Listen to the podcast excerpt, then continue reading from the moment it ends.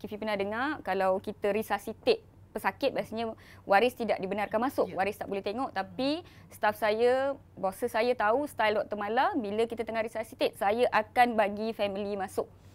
Saya akan suruh dia orang pegang tangan, saya akan suruh dia orang ikut religion mengajar mengucap ke say something beri kekuatan because sebagai ahli keluarga kalau kita tidak berada pada ketika itu feeling dia lain sikit daripada bila kita berada.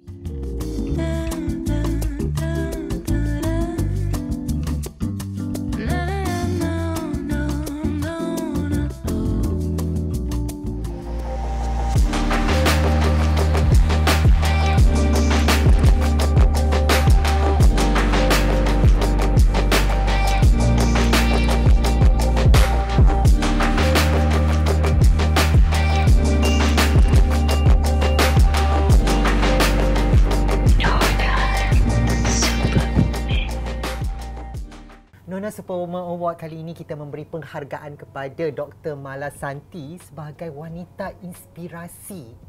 Inspirasi doktor daripada COVID-19 mm-hmm. sampai sekarang mm-hmm. doktor terus berjuang. Berjuang saya maksud saya berjuang dalam social media. Dan kita sangat-sangat bangga bila ada rakyat Malaysia berketurunan India fasih berbahasa bercakap tentang kesihatan apa yang memberi perubahan kepada Dr. Mala bila Dr. Mala dah tiba-tiba lah jadi daripada seorang doktor tiba-tiba tular di social media viral popular apa perubahan dan apa yang you rasa doktor? Perubahan paling besar pada diri saya adalah bila keluar ke mana-mana pun pergi pasar, pergi supermarket, pergi playground, pergi shopping mall mesti ada orang tegur Dr. Mala ke? Uh, mesti dikenali kadang-kadang orang ambil gambar, ambil video daripada jauh rasa takut kita tak tahu kenapa dia orang buat kan rasa hmm. insecure sikit jugalah. Hmm. Jadi saya rasa sebab dikenali ramai tu uh, pemakaian saya berubah personality saya berubah sebab tak Masa boleh keluar. Masa pemakaian berubah tu dulu macam mana? Dulu kalau nak pergi pasar pakai t-shirt dengan seluar jeans biasa saja. Selekeh je lah pakai seluar pendek kadang-kadang. Oh, kalau sekarang? Oh, sekarang tak boleh lah. Mula-mula lah doktor, bila you nak masuk dalam dunia social media ni, apa you fikir mula-mula doktor? Macam mana you terfikir macam uh, adakah memang attention you untuk jadi perhatian dalam social media ataupun mula-mula masuk sekadar suka-suka ataupun memang you ada uh, apa nama visi atau misi you sendiri dalam social media ni? Semuanya hanyalah kemalangan. Semua orang ada akaun media sosial kan. Betul. Kita ada Instagram, kita ada hmm. Facebook hmm. dan sebagainya. So saya ada Facebook saya uh, pada tahun 2020 tu dengan kita punya friends list lah dalam 1000 2000 orang kan kawan-kawan sekolah apa semua. Tujuan saya adalah untuk Uh, berkongsi kepada circle yang keluar lah dekat newsfeed mereka. Mm-hmm. Uh, tetapi setiap kali saya viral tu saya tak pernah sangka yang konten tersebut, topik tersebut, info tersebut akan menjadi viral. You berkhidmat sebagai seorang doktor di unit kecemasan ni kan betul atau Betul. Doktor unit kecemasan lepas sudah jadi sekarang Insta famous di social media, TikTok lah apa segala bagai. Macam mana you fikirkan masa doktor? Saya tak pernah balance out. Saya tak pernah uh, saya tak pernah buat everything myself. Uh, jawapannya adalah saya selalu dan sentiasa mencari support system saya sentiasa mencari bantuan sebab saya tahu wanita kita kita tak boleh buat anything on our own. Kita perlukan bantuan. So, di rumah saya ada suami yang sangat supportive, saya ada pembantu rumah untuk bantu saya, mak saya pun selalu tolong juga, selalu balik dan sebagainya. Di tempat kerja pun rakan-rakan, bos, colleagues memang sangat membantu dan untuk social media pun saya ada dua uh, superwoman juga oh. yang membantu saya Sarah dan Nurzat. So diorang take care of um, in apa ni online platforms. I dapat tahu I baca I survey-survey kat Google tu rupanya Dr. Mala ni peminat setia nombor satu era Fazira. Betul. Kan? Yes. Kita nak break ni sekejap ni. Okay. Nak ringan-ringan sekejap kan? Mm-hmm. Cuba nyanyi sikit lagu era Fazira. Oh my god. No. no way. No way, no way, no way. Saya sebenarnya peminat era Fazira, peminat uh, Datuk Siti Nurhaliza juga. Hmm. Uh, ah, tak boleh era Fazira nyanyi lagu Siti. Ah, no, no, no, no, no, no. Tak pandai, tak pandai, tak pandai, tak reti, tak ingat. No. Apa-apa yang membuat kayu kagum dengan dua wanita ternama ini? Uh, saya rasa apa yang saya paling kagum adalah uh, mereka kekal. Fame is something yang datang dan pergi tetapi dua uh, superwoman ini mereka kekal daripada dulu sampai sekarang banyak sebenarnya uh, desas-desus berkenaan dengan kehidupan peribadi mereka but they stay strong. Uh, ada yang mereka respon dengan bijak, ada yang mereka senyap. Cara mereka handle uh, dunia selebriti, dunia media tu sebenarnya I think banyak yang uh, orang-orang muda boleh pelajari tentang hmm. dua orang ini. Kalau bolehlah you you ceritakan sedikit background uh, keluarga you. Adakah you daripada uh, kelompok keluarga yang senang? You uh, apa kehidupan Dr. Mala perjalanan yang dilalui untuk menjadi seorang doktor itu mudah maksudnya pergi belajar semua dah disediakan kalau boleh disentuh sikitlah kehidupan latar belakang Dr. Mala yang mungkin boleh dijadikan inspirasi kepada semua wanita-wanita Malaysia Okey, uh, saya berasal daripada Kuantan Pahang. Uh, lahir dengan empat orang adik-beradik tiga kakak, seorang adik perempuan. So semua wanita lah. Hmm. Uh, ibu suri rumah tangga, mak saya ber, uh, belajar sampai sekolah rendah. Lepas oh. tu mak berhenti sekolah sebab nak jaga adik hmm. dan adik dia tu yang jadi doktor. So daripada sana bermulanya inspirasi mak nak anak dia jadi doktor. Alright, so daripada kakak sulung, kakak kedua jadi sampai kat saya tu dah tak boleh nak tepis dah. So sayalah yang di uh, pujuk dan di uh, usap sejak kecil untuk jadi doktor. Ayah uh, belajar sampai sekolah menengah lepas tu terpaksa berhenti belajar juga mm-hmm. sebab uh, dia jaga adik-adik dia uh, ayah dalam bidang construction uh, lori supply batu uh, dalam bidang tersebut mm-hmm. so uh, saya daripada sekolah kebangsaan yang dekat dengan rumah je sekolah rendah boleh jalan kaki pergi, pergi sekolah mm-hmm. sekolah menengah masuk ke sekolah berasrama penuh sekolah sains Sultan Haji Ahmad Shah Pekan so belajar lima tahun di sana mm. uh, memang makan pakai tidur bangun pagi tidur malam dekat sana lah so mungkin di sana di mana bahasa saya menjadi lebih fasih dan saya lebih biasa hidup di kalangan orang Melayu oh, sebab 99% memang Malay lah kalau hmm. dekat SBP kan. Hmm. Itu tentang keluarga saya dan macam mana saya membesar. So bila saya dah habis uh, sekolah menengah nak sambung ke perubatan memang tak dapat mana-mana offer ataupun beasiswa untuk perubatan saya dapat untuk accountancy. Oh. Tapi saya tolak sebab saya memang nak jadi doktor. Hmm. So saya terpaksa tolak uh, beasiswa yang diberi. Saya pujuk uh, rayu menangis dekat mak ayah untuk nak buat perubatan juga. So uh, ayah terpaksa keluarkan duit sendiri, ada yang uh, separuh biasiswa, ambil loan dan sebagainya. Ayah saya memang diberikan segala-galanya. Uh, rumah yang dah habis bayar pun refinance balik.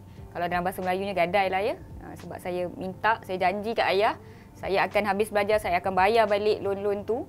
Uh, bukan ayah je sebenarnya, my uncle, auntie, whole family. Mereka berkorban untuk doktor? Uh, dari segi kewangan, dari segi semangat, support. So 2003 sampai 2009 was a toughest time of my life. Tapi saya tahu once saya habis, saya akan habis, saya akan pass, saya akan dapatkan title doktor depan nama saya.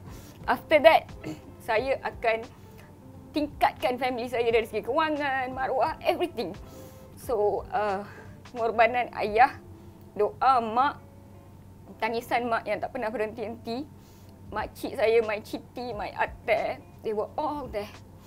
And my pakcik yang jadi doktor tu uh, adik kepada mak saya dia juga all of them actually. Uh, mungkin saya tak dapat nak sebutkan every one of them but they know who they are. So dari segi kewangan semangat everything they supported and finally then I graduated. So it wasn't easy. Bukan senang especially tolak benda yang dah diberi dan cari sesuatu yang memang saya impikan dari kecil.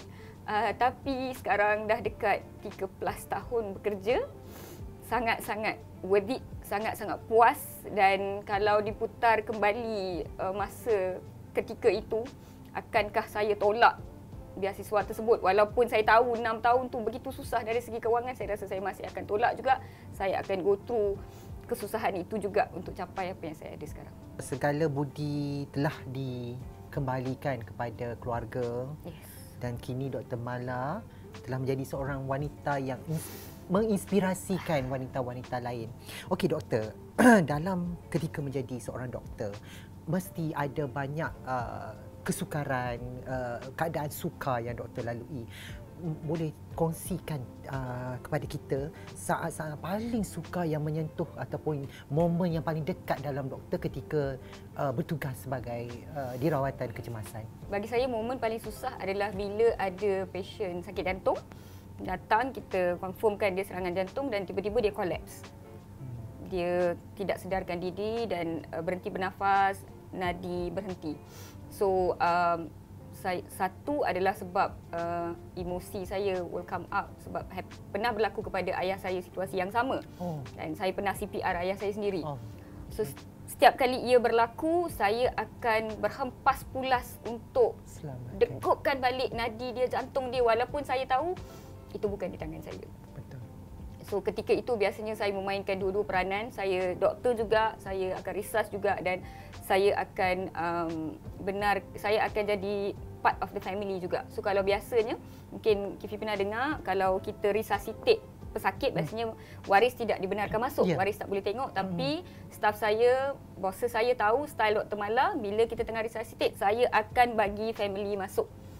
Saya akan suruh dia orang pegang tangan, saya. Akan suruh dia orang ikut religion mengajar mengucap ke say something beri kekuatan because sebagai ahli keluarga kalau kita tidak berada pada ketika itu feeling dia lain sikit daripada bila kita berada. So i will do that. So for me the toughest thing adalah untuk to see heart attack collapse. Dalam uh, perjalanan sebagai seorang doktor pasti kita ada juga melakukan kesilapan. So, antara kesilapan yang mungkin doktor rasa tak patutnya terjadi ataupun you dah berusaha untuk elakkan kesilapan tu dan ia terjadi juga. Dan yang doktor ingat sampai sekarang waktu tu saya bertugas di sebuah hospital kerajaan uh, dan um, saya agak junior lagi lah sebagai uh, pegawai perubutan bukan houseman kita dah jadi MO so ada seorang ibu dia bawa anak dia lebih kurang pukul 2 3 pagi. 2 3 pagi 3 4 pagi lah. Dia kata sesuatu anak dia menangis tak berhenti-henti tak boleh nak tidur Okay. Uh, so itu je komplain dia inconsolable cry dan dia sangat tak sedap hati. Hmm. Uh, so uh, tapi dia datang bila sebab kita ramai-ramai kan dekat emergency department banyak doktor lagi pun di tengah pagi tu tak banyak patient so bila check check check tengok normal. Uh, senior doktor tengok normal semua tengok normal. So kita cadangkan discharge. Tapi mak ni berkeras. Dia tak nak discharge sebab hmm. dia kata bila balik anak dia tak tidur so dia tak sedap hati. Dia nak duduk kat situ sampai pagi hmm. dan husband dia kat kereta. So kita observe dia uh, tak sampai 2-3 jam lepas tu budak tu muntah keluar susu daripada hmm. hidung daripada semua hmm. dan budak tu berhenti bernafas di situ juga hmm. so dimasukkan tube apa semua memang dikomakan dan sebagainya dan waktu tu sebenarnya dikonfirmkan dia um, tersedak susu aspiration pneumonia kita panggil. So sebenarnya mungkin sebelum tu dia dah menangis dan dia tak nak tidur tu sebab dah ada tersedak sedikit tapi tak begitu banyak. So dari situ saya belajar sebenarnya jangan main-main dengan kita panggil mother's instinct kita ni doktor nurse kita tengok budak tu sekejap je mungkin dalam 5 minit 10 minit ataupun setengah jam bila kita periksa budak yeah. tu tapi mak ni dia tengok anak dia sejak daripada Setiap dalam masa. uterus dalam rahim lagi hmm. dia dia tahu perasaan hmm. uh, dan bila jadi doktor ni memang ada ibu yang terlampau takut ibu yang tengah-tengah ibu yang sangat relax betul tapi apa yang saya pelajari di sana adalah jangan main-main dengan maternal instinct insting seorang naluri Ras, seorang ibu naluri. Uh, dan uh, sebab saya berada di Jabatan Kecemasan, kita yang akan refer untuk admitkan pesakit. Hmm. So kadang-kadang doktor-doktor senior yang kita referkan tu, terutamanya bila kita dekat hospital kerajaan, resources sangat limited kan. So mereka akan question, kenapa nak admit? Apa apa yang teruk sangat? Uh, so saya kalau ibu dia memang dah rasa tak sedap hati, memang saya tak akan discharge. Memang saya akan simpan, saya akan tanya, ibu okey kalau nak discharge saya akan tanya, ibu okey ke? Uh, ni okey ke? Okey, kita bagi appointment balik dan sebagainya. So I learned naluri ibu tidak setanding dengan uh, pengetahuan perubatan. Kalau kita nak bicara tentang rawatan pesakit, oh pasti banyak cerita-cerita yang yang boleh meruntunkan jiwa dan naluri seorang wanita especially dan you seorang doktor, seorang ibu. So kita nak tanya pula lah. Okay. You dah jadi doktor, you dah jadi seorang Insta famous. kan dah viral sana sini. So apa lagi Dr. Mala? Apa lagi? What next? Dr. Mala punya uh, langkah seterusnya? Saya nak lebih dekat dengan orang awam, dengan orang bukan perubatan. Uh, saya nak wujudkan sebenarnya my passion is more of mental health. Saya rasa kesihatan bermula daripada kesihatan mental, kesihatan kekuatan kesihatan mental kita. So bila kita penat, bila kita stres, bila kita workaholic, kita akan mula jatuh sakit, dapat tekanan darah tinggi, dapat serangan jantung, dapat stroke dan sebagainya. So ia semua bermula daripada mental health.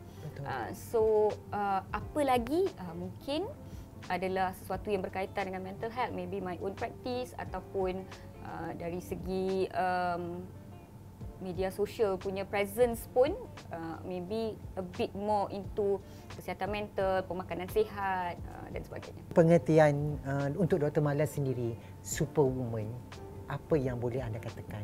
Bagi saya superwoman adalah bila kita multitasking, ibu, anak, adik, kawan uh, dan juga doktor dan bagi saya sendiri influencer uh, anak Malaysia. So multitasking, rasa penat, rasa tak larat, rasa nak give up every other day tetapi bangun setiap hari dengan inspirasi baru, dengan azam baru untuk teruskan perjuangan ini demi orang-orang yang support kita di sekeliling kita dan orang-orang yang sentiasa menantikan uh, perjuangan ini berterusan, informasi ini berterusan. So bagi saya superwoman bermaksud multitasking, tak larat tapi continuously still doing it. Terima kasih kepada Dr. Mala kerana sudi menerima perhargaan daripada majalah Nona sebagai Nona Influencer Health Award tahun 2022. Semoga sukses terus dan semoga siapa kata tak cantik, manis, cantik. ah Dr. Mala. Ah cepat Dr. Mala nyanyilah sikit. Oh my god. no. Thank you so much everyone. Bye. Assalamualaikum.